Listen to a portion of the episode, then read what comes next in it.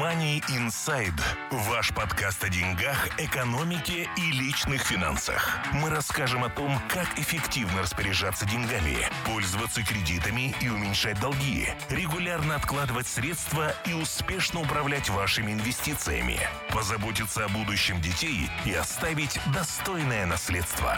MoneyInside.ca. Ваш подкаст о финансовой грамотности. Здравствуйте, уважаемые слушатели подкаста Money Insight. Вы слушаете подкаст о деньгах, экономике и личных финансах. Сегодня, как обычно, мы находимся в студии с Артемом Бычковым. Добрый день. И сегодня мы записываем, я бы сказал, наверное, одно из самых интересных интервью, которое было в наших подкастах, потому что оно и сложная, и в то же время достаточно актуальная для тех, кто проживает в Канаде, для тех, кто проживает в США, передвигается туда-сюда. В общем, мы сегодня записываем интервью с э, Еленой Хансен. Э, это Cross-Border Tax Specialist. Э, ее компания занимается налогообложением, э, всеми вопросами, которые связаны с налогообложением канадцев и жителей Соединенных Штатов Америки. Елена, здравствуйте. Здравствуйте. Money Insight. Для начала я попросил бы вас просто представиться, расскажите, чем вы занимаетесь, э, как долго вы этим занимаетесь и, может быть, чуть подробнее о том, чем занимается ваша компания. Меня зовут Елена Хенсон, как уже было представлено. Я управляющий директор а, компании, которая называется Hanson Cross Border Tax. Мы находимся в Оуквилле, Онтарио, и нас 12 человек. Все специалисты или американские специ... налоговые специалисты, или канадские налоговые специалисты, или кроссбодерные налоговые специалисты. То есть мы исключительно занимаемся канадо-американским проблемами налога... на... канадо-американского налогообложения. Мы также открываем офис в Калгари. Он откроется 1 марта 2018 года. И эм, мы очень, а, очень довольны, что, что мы можем продвигаться и увеличиваться не только а, в размере а, в, в, в Онтарио, но также и континентально. И эм, я занимаюсь американскими налогами с 96 -го года, кроссбодерными налогами э, с 99 -го года. 13 лет я провела в KPMG в Deloitte, и после этого я была партнером небольшой компании и с 2014 года организовала э, контору. То есть я взяла все плюсы большой четверки и выбросила все минусы. И, и люди, которые у нас работают, это люди э, бывшие а, аламна и большой четверки или, или большой восьмерки. Хорошо. И, кстати, это очень хорошая новость, что вы открываете офис в Калгари, потому что я уверен, что в Калгари найдется немало клиентов для вас. И мы надеемся, что наш подкаст будет такой некой рекламой. Э, сразу скажем, что это не оплаченная реклама, но мы просто хотим помочь тем людям, которые действительно нуждаются в таких услугах э, в налогообложении именно кроссбордерном, потому что таких специалистов, насколько я знаю, немного, и они очень ценятся среди э, тех, кто владеет бизнесом и ведет бизнесы в обеих странах. И в связи с этим у меня сразу первый вопрос вам. Расскажите вот в целом, э, если мы говорим о кроссбордерных таксах, если, предположим, канадцы а, а, организовывают бизнес или уже ведут бизнес в Канаде, и они хотят открыть представительство или филиал, или я сейчас не буду а, говорить точно, какая форма организации бизнеса может быть, но в целом они хотят продолжить свой бизнес а, в Соединенных Штатах. Насколько сложно а, вот открывать такие компании, насколько сложно налогообложение таких компаний и вообще есть ли в этом смысл? Да, вы правы. А, а, особенно сейчас э, с а, новой реформой многие смотрят на юг, возможности большего рынка, возможности уменьшенных налогов. Я бы хотела первое, что сказать, что налоговое право в Америке просто безумно сложное. А, и когда говорят, что Америка это 50 отдельных государств, это абсолютно верно по отношению к налоговому законодательству. Потому что, как правило, а, штатовское, то есть есть законодательство на штатовском уровне, есть на федеральном уровне. Очень часто они не совпадают. А, очень часто они а, идут напрямую в разрез, вот, и поэтому, когда мы занимаемся этими вопросами full time, мы полностью dedicated, потому что а, право не статично, когда, когда люди занимаются part-time или double in, то есть ну, немножко как бы поверхностно, это очень опасно, а, а, потому что, опять же, а, нужно все проверять, удостовериваться, что все, что работало вчера, еще работает сегодня. Еще работает также и вчера тоже. Да, и вчера тоже, да. Да, я хотел бы, извините, я хотел бы со своей стороны добавить для, для тех людей, э, которые не совсем понимают проблему налогообложения в США. Я просто знаю, что в США существует около 40 тысяч налоговых ставок если я не ошибаюсь, потому что я, насколько знаю, что налоги могут отличаться буквально э, в рамках одного города и в рамках нескольких улиц. Абсолютно, абсолютно верно. Знаете, а 40 э, тысяч, я не знаю насчет 40 тысяч, потому что я не знаю, что... Я не думаю, что кто-то когда-то что-то все это подсчитывал. Но, но если это около 40, я не удивлюсь. Да, да, просто я сталкивался с э, налоговыми таблицами США, и у меня там было количество налогов, э, количество строк около 40 тысяч разных. Боже. Money Insight. Ваш подкаст о финансовой грамотности. Ну окей, давайте продолжим. Э, для канадцев, которые владеют бизнесом в Канаде и открывают бизнес в Америке, насколько для них сложно э, с точки зрения налогообложения вот ведение бизнеса? Ну, э, во-первых, нужно спросить, а стоит ли тебе открывать что-то в Америке? То есть нужно, нужно реально посмотреть на, на твой вид бизнеса и, и, и тогда уже решать, стоит ли тебе открывать что-то в Америке или ты можешь вести американский бизнес из своего канадского бизнеса. Если ты планируешь открывать завод, или фабрику, тогда тебе нужно, да, тебе нужно открыть американский, отдельную американскую ну, компанию. Угу. Если же ты продаешь на линии товары, и э, у тебя нет агента в Америке, и ты не ездишь в Америку, чтобы э, ну, а, улучшить, э, увеличить supply chain или что-то, что ты можешь запросто продолжать ведение бизнеса из Канады. Вот, потому что как только ты открываешь бизнес в Америке, это добавляет огромное количество проблем. То есть здесь у тебя добавляются проблемы а, бухгалтерского учета, ты э, на руки получаешь кучу дополнительных дедлайнов, и американские налоги отличаются от канадских то, что ну, в Канаде ты допустил ошибку, тебе, на тебя так пальцем скажут или, или, или по, по руке побьют, скажут, не делай в следующий раз это.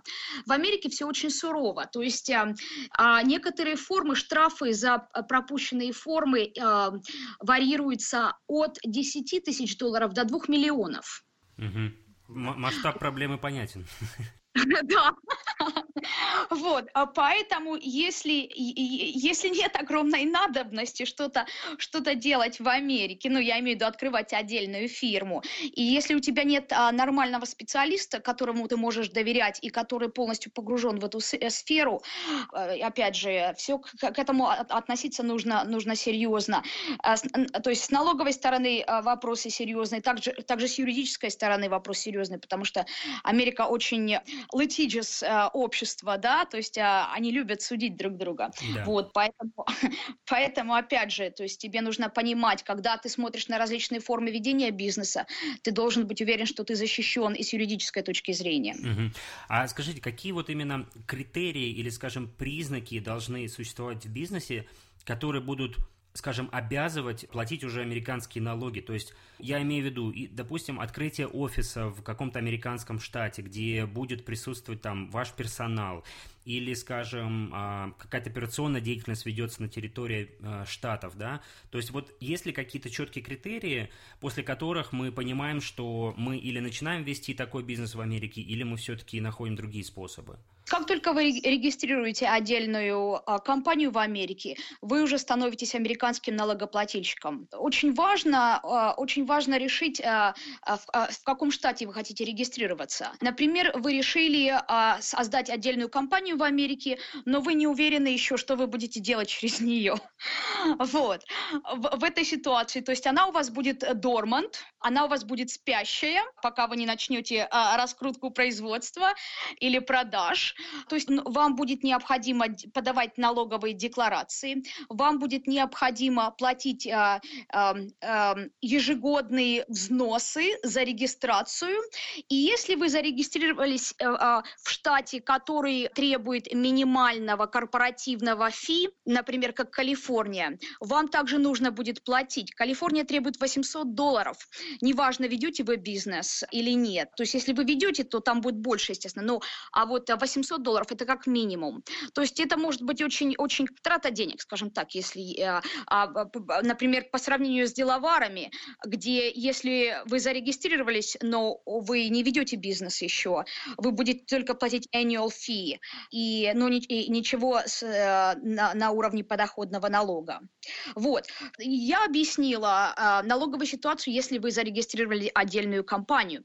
Если вы делаете бизнес через канадскую компанию, то здесь нужно, конечно, э, смотреть, смотреть на вещи.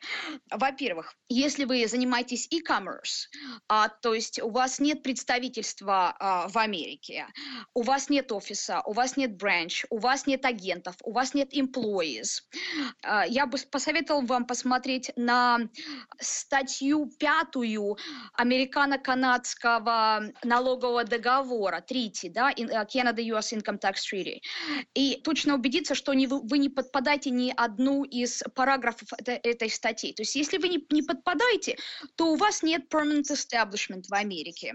Вот, то есть на федеральном уровне вам, э, вам нужно будет подать декларацию, но не будет налоговой нагрузки, вы не будете платить налог. А, но по отношению к штатам, например, куда вы продаете, здесь нужно быть очень осторожным, потому что вы можете быть exempt на федеральном уровне, но попасться на штатовском уровне э, различным видом налога. Вы можете попасться на income tax налоги, на capital налоги, на gross receipts налоги или на sales use налоги. Вот, поэтому, опять же, э, конкретный штат нужно просматривать, смотреть, какой вы вид, де, де, э, вид деятельности ведете, смотреть, э, какой доход у вас идет из штата и регулярность э, ваших активностей в штате. Тогда у меня вопрос, если, предположим, человек едет в Америку, э, канадец едет в Америку и там что-то покупает, как пример машины, привозит, перегоняет их сюда и продает в Канаде. Или же другой пример, человек покупает что-то онлайн в Америке, находясь в Канаде, даже не заезжая в Канаду, э, не заезжая в Америку, и продает это онлайн, у него точно так же могут покупать и американцы, и канадцы. То есть э, в таких двух случаях как вообще это будет работать? Как вообще рассматривается э, налоговый кодекс? Ну вот, вот смотрите, значит, а, я, я отвечу на второй вопрос. Когда вы продаете что-то онлайн, вы даете свой адрес и, и продавец должен зарегистрировать у себя на, ну, через инвойс, кому он продает этот товар. Вот, то есть с sales and use э, точки зрения, sales and use tax точки э, вопроса, он, он ответственен за сбор вот этого sales and use tax. Что касается income tax, э, опять же, каждый штат, как я сказала, разный. То есть в нескольком штате, если ты продаешь штат от полмиллиона и выше, ты будешь ответственен за income tax оплату штата. Если меньше, то ты будешь exempt. То есть там различные thresholды. Вот. То есть, опять же, the onus, ответственность за налоги всегда находится на продавце, то есть на компании, которая продает. Путешествуете? Мы обезопасим ваш путь. Страховки на все виды путешествий, приезжающим в Канаду. Калькулятор находится на нашем сайте atomfinancial.ca. Вы уже сказали немного про e-commerce, то есть а, для людей, которые занимаются а, торговыми операциями через интернет, так скажем, да, то есть а, продают какие-то товары, может быть, на eBay или Amazon из Канады и поставляют эти товары в США. Если можно кратко, есть ли у них какое-то налогообложение в США? И как это рассчитывать? То есть, когда человек покупает, предположим, через eBay, то есть я уже должен сразу посчитать, какой с него брать налог в соответствии со штатом, где он обитает. Да, что касается e-commerce, э, с американской точки зрения, с американского законодательства, вы uh, doing business in the US. даже если вы делаете это у себя на диване в Канаде. Вот. И поскольку вы э, doing business in the US, вам нужно будет вести учет, значит, ваших доходов из Америки. Как я уже ранее сказала, если э, под э, статьей 5 Канада-американской трети договора по налогам у вас нет э, фиксированной базы permanent establishment в Америке, вот, вы не будете платить налог на федеральном уровне.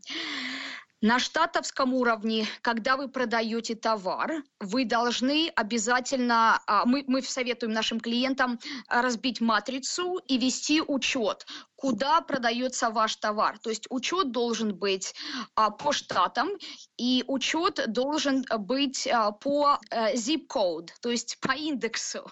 Вот. А, в, в, в законодательстве есть такое слово nexus.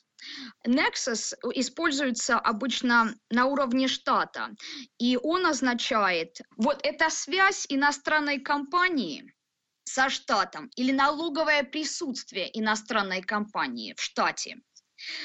То есть а, каждый, каждый штат имеет тест. Тест для income tax и тест для sales tax, когда Nexus присутствует. Okay? То есть а, обычно Nexus для sales tax очень низкий. То есть а, если вы продаете товар, ну, 5 тысяч, вы, скорее всего, а, у вас есть Sales а, Nexus, и вы обязаны собирать Sales Tax и, и, и оплатить его на уровне штата или на уровне муниципалитета. А как вот. это вообще будет собираться? То есть, если человек никогда в жизни не заезжает в Америку, и он должен заплатить налоги на уровне муниципалитета, как этот муниципалитет будет собирать с него налоги? Вы должны регистрироваться. Вы должны, то есть, когда вы продаете товары на линии, и у вас покупатели, скажем, я не знаю, Эванстон, Иллиной, вы должны, э, существует море датабаз, вы должны посмотреть, какой sales tax Эванстон, Иллиной, и ваш инвойс, вы должны добавить этот sales tax. И потом вам нужно пойти в Эванстон муниципалитет, зарегистрироваться по sales таксу и ремит этот sales tax. Короче говоря, э, сбор налогов лежит на продавце, но при этом он должен потратить на эту работу намного больше, чем на поиск клиентов. Ну да, к сожалению, а, к сожалению, очень забюрократизирована система налогообложения в Америке. Хорошо, а скажите, э, предположим, если IT-компании, которые работают в Канаде и поставляют свои услуги или товары, скорее услуги, а, в Соединенные Штаты, какое у них может быть налогообложение? Вот смотрите, когда я говорила про uh, State Income Tax Nexus, да, что uh, обычно он довольно высокий, то есть продажи там полмиллиона и выше, тогда у вас uh, и, вы должны платить налог с дохода по отношению к штату, в котором вы продаете. Что касается услуг здесь совсем другой а, тест, Nexus тест. А, то есть, а, как правило, а, сервис, а, а сервис в Америке а, редко облагается а, sales tax, но а, Nexus на, на сервис очень низкий. А, то есть у вас будет а, а, налог с дохода по отношению выручки, которую вы имеете с сервиса. Угу. Понятно, да? То есть если вы а, посылаете специалиста, который, ну, починит какой-то, а, не знаю, какую-то технику, и специалист находится один день в штате, а в некоторых штатах этого одного дня достаточно, чтобы ваша компания стала налоговым агентом в этом штате, и вам нужно а, платить налог с дохода. Угу. Понятно. Но, э, в общем, это все очень сильно, насколько я понимаю, зависит от конкретных штатов. Абсолютно верно. Да. Поэтому, опять же, нужно и нужно постоянно смотреть, потому что что сейчас происходит, когда у меня клиенты спрашивают, мне, мне нужно делать федеральный налог, мы говорим, конечно, потому что, ну, если у, у вас нет uh, permanent establishment в Америке, федеральный налог очень легко делается, и он, это, это просто декларация, в которой вы заявля, заявляете, что у вас такой-то доход был с, с американской, американской выручка, но вам не нужно платить налог, то есть uh, это, это просто, ну, декларация. А, но мы говорим, что а, проблемы вообще, если проблемы где-то возникнут, проблемы возникнут и именно на штатовском уровне, потому что очень много штатов в Америке банкроты, и они сейчас а, принимают законодательство, которое абсолютно неконституционное, и они это знают. Но чтобы это законодательство убрать, требуются годы, десятилетия. Угу. Одновременно они собирают эти налоги в свою казну и, а, и, и пользуются этим. Вот, поэтому обязательно нужно, когда, когда что-то советуешь, когда что-то делаешь, обязательно нужно посмотреть и убедиться, что а, ну, что ты оперируешь а, в рамках а, а, законодательства, которое работает на данный момент. Законодательство, которое незакономерно, понятно. И что еще интересно, если ты, э, если ты пребываешь в штате, или у тебя какие-то операции в штате, и, и, и ты реш, решаешь, а, например, ну, ничего не делать, ты говоришь, ну, я, кто меня найдет, кто меня заметит, вот, а ты должен понимать, что, опять же, у, те, у тебя нет, а, нет срок, срока давности, на, чтобы штат тебя нашел и тебя заставил выплачивать то, что ты ему должен. А в моей практике было, когда нам нужно было подавать за, за, э, налоговые э, закона, э, декларации и платить налог за 27 лет. Человек вот. не обанкротился после этого?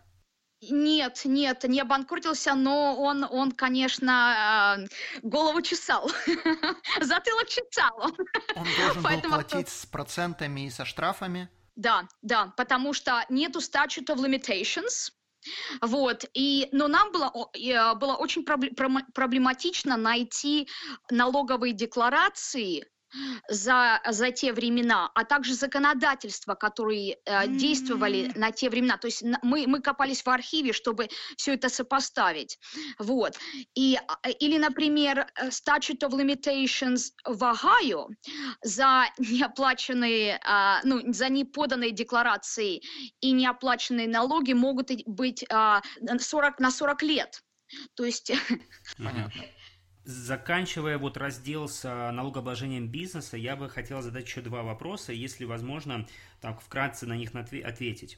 А, вот что касается deductibles, которые можно делать а, в Канаде и в США, насколько сильно различается, то есть вот те именно deductions, которые можно вычитать эм, из доходов? Знаете, а, есть различия. Э, нужно разговаривать со специалистом, потому что в Америке американское законодательство очень различается от канадского тем, что в Америке очень часто предоставляется свод э, законов, которые не, э, не перманентные, не постоянные. То есть они предлагаются на уровне сансета. Они предлагаются на два года, на три года, на пять лет или, э, в общем, э, то есть такая плавающая э, ставка. То, то есть... Э, опять же, с новым режимом, вот э, с 2017 а, актом, который Трамп подписал, а, очень большие изменения происходят и на корпоративном уровне, и на индивидуальном уровне. А, я бы сказала, что разница, разница есть, и разница существенна. Угу. Хорошо. Ну и последний вопрос общий э, в этом разделе. Ну, опять же, если возможно так ответить. То есть где выгоднее вести бизнес с точки зрения налогообложения бизнеса. Тут, тут больше, наверное, о размерах налогов, да, то есть, скажем, правда ли будет, э, если мы скажем, что в Альберте, предположим, компании с точки зрения налогов вести бизнес выгоднее, нежели условно в Техасе или в Калифорнии? Я, я бы сказала, что э, выгоднее бизнес вести в Канаде на корпоративном уровне. Но, опять же, в Канаде очень маленький рынок. Ну да, потому, да? потому что более-менее большая компания, любая канадская, она все равно ориентируется на американский рынок. Да, абсолютно верно. И опять же, понимаете, вот даже, даже сейчас э, везде говорят о уменьшении американского налога до 21%, забывая то, что а, а американские налоги не интегрированы. То есть в Канаде, когда мы платим там 15,5% или 13,5% или 26%, это интегрировано. Это у нас и федеральная часть, и провинциальная часть. В Америке, когда мы говорим 21%, это только федеральная часть. Дальше идет штатовская часть плюс, когда ты вытаскиваешь налог, а, а, профит из конторы, он опять же облагается на индивидуальном уровне или 15 или 20 процентов. Понятно.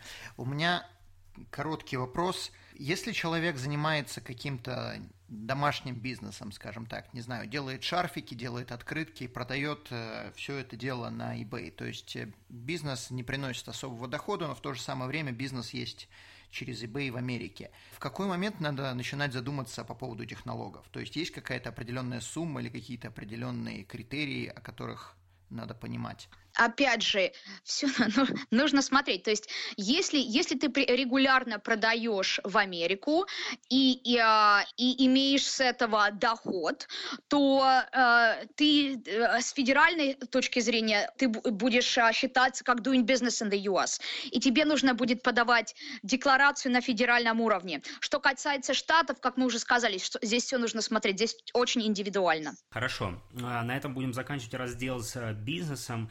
А, для тех, кто слушает наш э, подкаст или смотрит подкаст э, на, в нашем канале в YouTube, мы напоминаем, что вы можете подписаться на наш канал, чтобы всегда быть в курсе новых выпусков, не пропускать их. И на YouTube у вас есть хорошая возможность оставлять свои вопросы и комментарии под каждым видео, под каждым подкастом. И э, те люди, с которыми мы беседуем, наши э, собеседники, они тоже могут э, принимать участие в этих обсуждениях, отвечать на ваши вопросы, поэтому мы всегда призываем вас э, быть активными и оставлять свои вопросы э, на канале в YouTube. moneyinsight.ca YouTube канал. Все о финансах в Канаде на русском языке. Мы продолжаем, и во второй части мы поговорим об налогообложении и вопросов, э, все, что связано с налогами для частных лиц. И тут первый вопрос у меня будет такой. Предположим, если канадский резидент и э, налоговый резидент Канады уезжает на работу в США по рабочей визе или, не, не знаю, есть еще варианты, скорее, да, это будет рабочая виза. Какое у него будет налогообложение? Должен ли он платить налоги в США со, своей, со своего дохода? Да, значит, когда у нас канадец переезжает в Америку а, временно, а, нам, а, нам нужно смотреть на две вещи здесь. А, несмотря на то, что виза может быть временная, с налоговой, с налоговой точки зрения его присутствие в Америке может считаться постоянным. Вот. То есть обычно TN-виза дается на три года, да, но с налоговой точки зрения мы говорим, хорошо, мы тебя можем сделать канадским, а, а американским резидентом, а можем тебя сделать не резидентом. Вот, по отношению к налоговому праву. И тут мы, опять же, тут же мы проходим через а, серию тестов, смотрим, где у человека и, и являются а, глубже связи. То есть, если у него остался дом в Канаде, жена в Канаде, собака, инвестиции, а, машина, и он хочет э, и иметь действующий ОХИП, то мы его будем считаться резидентом Канады, не резидентом Америки. Вот. И в данной ситуации его э, налог будет только браться с его американского дохода. Окей. Okay. Uh-huh. Если человек решает, что э, все, что у него есть, это рубашка, и, э, и он переезжает в Америку, э, мы его можем считать э, э, налоговым э, жителем, э, резидентом Америки и не резидентом Канады. И в данной ситуации он будет облагаться, или она будет облагаться в Америке э, на worldwide income. Хорошо. То есть, насколько я понимаю, здесь самым главным критерием для тех, кто собирается, допустим, ехать работать в, э, в Соединенные Штаты, и при этом он резидент Канады, он должен задуматься о том, какие у него residential ties остаются в Канаде, чтобы делать э, такой assumption, что он все-таки э, налоговый резидент остается Канады, то есть оставлять здесь какие-то связи, которые ему позволят как раз обосновать, что он все-таки еще канадский резидент, просто он временно работает в США, правильно? Абсолютно верно. Но опять же, здесь нужно смотреть на, на чисто индивидуальные кейсы, потому что если ты едешь на работу в Техас или на работу, скажем, во Флориду, где федеральная, максимальная федеральная налоговая ставка 37 процентов э, с дохода свыше 60 тысяч, если у тебя есть, ты переезжаешь э, с супругой или супругом, а, и нет законодательства на штатовском уровне, то есть все, что ты а, платишь максимально, это 37%. Зачем ты будешь держать тайс в Канаде, где ты будешь облагаться, например, в Онтарио 54%? Да, абсолютно верно, да, да. То есть, да, это индивидуальные случаи, которые действительно а вот с практической точки зрения, э, мы все привыкли, что здесь в Канаде у нас э, понятные э, сроки, когда мы должны платить налоги. Мы знаем, что все идут к бухгалтерам, оформляют свои налоги, и таким образом мы их закрываем за предыдущий год. А в случае, если мы работаем в, в США, как, как нам быть вот с практической точки зрения, как подать? Если ты оставляешь налоговую канадскую резиденцию и работаешь в Америке как нерезидент, тебе нужно э, идти по последующему order. То есть тебе нужно сделать сначала американские налоги, а потом уже делать канадские налоги. А, потому что и, и я, я объясню еще момент после этого.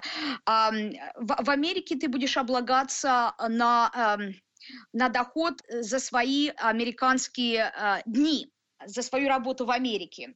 Ты будешь платить этот налог на федеральном уровне, на штатовском уровне, и то, что ты на, на, э, заплатишь в Америке, вот, эти, вот это два, два вида налога, плюс твой а, FICA и Medicare, Эм, то есть это э, social security э, налог, ну, в Канаде его эквивалент э, CPP, да? Uh-huh. Вот эти четыре налога, они кредитуются на америк... канадской налоговой декларации, вот, и уменьшают тем самым твой налог в Канаде. То есть, если ты остаешься налоговым резидентом Канады, ты облагаешься в Канаде налогом на твой worldwide income. И американский доход является частью твоей декларации в Канаде. Но чтобы э, тебе не платить двойной налог в Америке и в Канаде за, американскую, за американские дни, за американский доход, Канада позволяет тебе то, что ты заплатил уже в Америке, вот эти четыре вида налога, клейм как кредит на твоем T1. Понятно. Стоит ли человеку перед тем, как он э, собирается на работу поехать в Америку, стоит ли ему обратиться к э, бухгалтеру и получить совет, э, как что лучше сделать? Абсолютно. Огромная ошибка. То есть люди, когда думают э, переехать в Америку, они бегут э, к, э, к иммиграционному адвокату, они делают визу, они переезжают. Как только подходит налоговый сезон, они начинают думать о налогах. Можно предотвратить огромное количество ошибок и можно уменьшить стоимость бухгалтера в разы, если заранее все а, спланировать. Потому, например, я приведу пример. Если ты, если ты едешь в Америку, Америку. И даже если ты остаешься канадским налоговым резидентом, а в Америке ты просто работаешь, и при этом у тебя есть tax-free savings account или RESP, Educational Savings Plan, или у тебя есть э, компания в Канаде, то есть ты shareholder э, от 10% и выше канадской компании, а все эти, все эти vehicles, все эти э, холдинги, они тебя заставят указать твоей американской декларации, то есть ты должен в Америке все это показывать, высказывать, и эти формы очень-очень длинные, и они очень детальные. И пеналти за, за пропущенную форму от 10 и выше тысяч долларов. Да, это существенно, конечно. Это, это, это безумно дорого и, и, и, и безумно laborious. Вот. Но что бы я хотела здесь сказать? Вот когда мы, мы говорим о людях, которые оставляют э, канадское резидентство, работают в Америке. Очень часто мы видим, что они или частично работают, то есть теле, э, телекомьют у, у них происходит. Понятно, да? То есть, э, несмотря на то, что они на американском пейроле, они могут работать и в Канаде, и в Америке частично. Да. Здесь нужно будет э, быть очень осторожным, потому что если ты не американский налоговый резидент, Америка имеет право тебя только так, э, таксовать за дни, которые ты работаешь на, э, э, на территории Америки. Угу. Понятно, да? Мы говорим сейчас как с, с точки зрения обычного обывателя или с точки, то есть как бы человека, у которого есть свой бизнес, или обычного работника, например, человек работает в Shell в Калгари, и его посылают на два дня в Техас что-то сделать, и потом он возвращается сюда. То есть он будет также налогооблагаемым в Техасе, Или же в данном случае, поскольку это глобальная корпорация, он будет только налогооблагаемый в Канаде? Хороший вопрос. Я сейчас говорю, когда человек получает работу в Америке, но работает в основном в Канаде. Угу. Да? То есть он получил работу в Shell USA, и его дни, он работает понедельник, вторник а, в Техасе, а среду, четверг, пятницу в Калгари. Uh-huh. Вот. В данной ситуации ему нужно будет вести дневник. Вот, в какие дни он работает где. И когда он подает налоговую декларацию в Америке, он будет налогооблагаться только за понедельник, вторник. А в Канаде он будет облагаться за понедельник, вторник, среду, четверг и пятницу. Понятно, да? И то, что он заплатит налог в Америке за первые два дня недели, он его э, закредитует на канадской декларации. То есть в первую очередь идут американские налоги, а потом уже канадские, неважно сколько времени он провел в Америке. В Америке он будет налогооблагаться только за дни, которые он работает там, то есть не за всю, не за весь доход, да. То есть он получает, он же uh, employee Shell USA, то есть он получает uh, W2, которая эквивалент T4 канадского, и там указывается его gross income за весь год. Понятно. То есть человек, который летает от канадского Shell в Америку на те же самые понедельник, вторник, он не должен считать ни количество дней, и, и налоги никакие он не должен платить в Америке, потому что это канадский Shell его посылает в Америку. Неверно. Окей. То есть даже канадский Shell, отправляя своего э, employee э, в бизнес-трип на два дня, все равно этот человек должен считать эти дни для американского налогообложения. Абсолютно верно. Ясно. Если он это не делает, он подставляет себя как индивидуального налогоплательщика, а также ком- компанию. А угу. как э, секундочку, а разве компания, компания сама должна предоставить э, какие-то tax slips или что-то, подтверждающее, где, сколько, чего он заработал, где он работал, как работал. То есть есть какие-то э, с точки зрения самого работодателя обязательства предоставить информацию, где человек получил доход? Знаете, мы, мы работаем с компаниями, которые очень серьезно к этому относятся, и они ведут трек, то есть они все записывают, подписывают, и они все это предоставляют. Но в основном компании, даже большие, они не соблюдают вот эти requirements, к сожалению. Понятно. И это будет responsibility того самого работника, который летал в Америку и не посчитал все эти понедельники и вторники. Да. Хорошо, а давайте, вот вы уже вкратце там затронули тему пенсионных отчислений и в той, и в другой стране, и тут как раз у меня назрел вопрос. Предположим, человек по рабочей визе работает в Америке, там он платит налоги, Соответственно, у него делаются отчисления в пенсионный э, фонд, так скажем, да. Если он переезжает затем назад в Канаду, домой, и он налоговый резидент становится Канады обратно, может ли он перевести свои пенсионные накопления э, из Штатов в Канаду? Может. Он может перевести это без налогово, если он э, откроет э, Айру на территории Канады а, с американским а, филиалом. Я э, подозреваю, что вы имеете в виду не государственный э, налог как эквивалент CPP, а именно какие-то частные э, программы, как RRSP безусловно.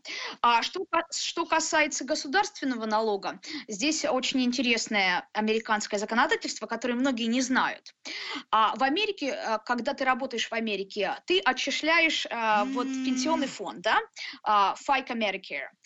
И а, каждый год а, он разбит на четверти. То есть получается у тебя four quarters каждый год. Вот. И если ты... А, и всего, что, чтобы быть eligible э, на, на эту пенсию в будущем, тебе нужно а, а, э, заинвестировать а, в 40 квот. Если ты инвестируешь 39, у тебя не будет пенсии. 39 вы имеете в виду кварталов? То есть да, 40 кварталов да. имеется в виду. То есть если тебе не хватает одного, даже одного квартала, все, у тебя не будет пенсии, ты не будешь ineligible э, э, на Social Security американская. Окей, okay, то есть даже если человек, который отработал в Америке по рабочей визе, например, канадец уехал в Америку, он отработал 40 кварталов. Девять с половиной лет отработал, не хватило полгода. У него не будет пенсии из Америки. Ему нужно отработать 10 лет. Это 10 лет может быть consecutive, то есть э, один блок, или оно может быть э, с перерывом. Угу, понятно. И мы сейчас вот эти вот 40 кварталов, это именно государственная пенсия, это не частная, не аэро верно. И, и, и ты можешь быть э, eligible, ты, э, доступ к этой пенсии, когда придет твое время. То есть в зависимости, когда, ну, э, там, там сейчас шкала поменялась из-за продолжительности жизни. То есть сейчас, по-моему, 67 лет, это будет full benefit payout. Но ты можешь получить как, как по reduce шкале и также по, по, по повышенной шкале, если ты ну, посидишь подольше и подождешь. Ну, в принципе, такой же, как и в Канаде. Вот. А что касается вот supplemental, дополнительной пенсии, э, похожей на канадский RPP или RSP, в Америке вот RPP эквивалентность будет 401k, да, 401k. Эквивалентность RSP а, будет американская IRA. Угу. Как правило, если ты ликвидируешь айру или 401k, это становится налоговым, налоговым действием. То есть э, Америка с тебя возьмет 15% налога во время ликвидации. То есть, когда Плюс... под, под ликвидацией вы подразумеваете, вытаскиваем деньги из этой пенсии? Просто Все, для того, чтобы потратить. Угу, окей. Абсолютно верно. 15% с тебя возьмут как резидента Канады. Плюс, если тебе нет 59,5 лет, с тебя возьмут еще 10% штрафа за то, что ты слишком молодой. Угу, то есть, в отличие от РСП, где штрафов нету, э, да. там берут такие штрафы, если вытаскиваете раньше времени. раньше времени. Да. да. Но пенсию перевести, тем не менее, в РРСП можно. Можно перевести пенсию, если ты хочешь, а, чтобы никаких не было налоговызымания, ты можешь вот эту айра, которая сидит сейчас на территории Америки, перевести ее на территорию Канады. Угу. Но тебе нужно будет открыть айру счет с а, американским филиалом. Okay. То есть, например, Raymond James, да? Uh-huh. Или, или Guardian Capital, ну, вот американские банки здесь, в Канаде. Uh-huh. Вот. А, и, в, и в данной ситуации это не налоговое действие. То есть ты просто из одного счета переводишь в другой. Но если ты переводишь свою айру в RSP, а, то что происходит? Например, у тебя 100 долларов сидит в айре, а, и тебе 40 лет. Вот. Америка сразу у тебя взымет 25 долларов. Даже несмотря да? на то, что мы переводим из э, то, что мы здесь называем registered, такой же registered, но просто из Америки в Канаду. То есть они просто э, захотят да. свои налоги. Понятно. То есть если мы из Айры переводим в Айру, которая просто будет находиться территориально в Канаде, никаких налогов не будет. Если мы из Америки переводим из Айры в канадский эквивалент RSP, то тогда они снимают налоги, но с точки зрения канадского налогоплательщика налогов не будет внутри RRSP. Ну, сейчас я подойду к этому. Okay. Вот. Когда мы переводим из, из Айры в RSP, то есть почему происходит налог в Америке? Потому что деньги покидают американский счет. Территорию, понятно. Не только территорию, но и счет, да? То есть если ты, ты делаешь территориально Айру в Канаде, это американский счет, опять же. Угу. Понятно. Вот. А тут просто, а, и, и, и поэтому Америка забирает эти деньги. Вот, то есть 100 долларов, 25 долларов мы потеряли, а у нас осталось 75 в кармане. Что происходит в Канаде, на канадской стороне? А, у нас есть несколько вариантов здесь. Если мы а, а, а, контриб, делали contribution а, в Америке, в Айру, когда мы жили в Америке, тогда вот эта вся, вся 100 долларов а, а, выплата, она будет разрешена идти в РСП сверх а, лимита РСП. Угу. Ну, то есть так, тогда Понятно. рум не важен, а рум тогда... не важен здесь. Вот.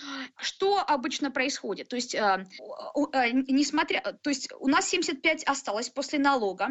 Когда мы делаем декларацию в Канаде, мы должны указать, что мы получили доход в 100 долларов из Айры.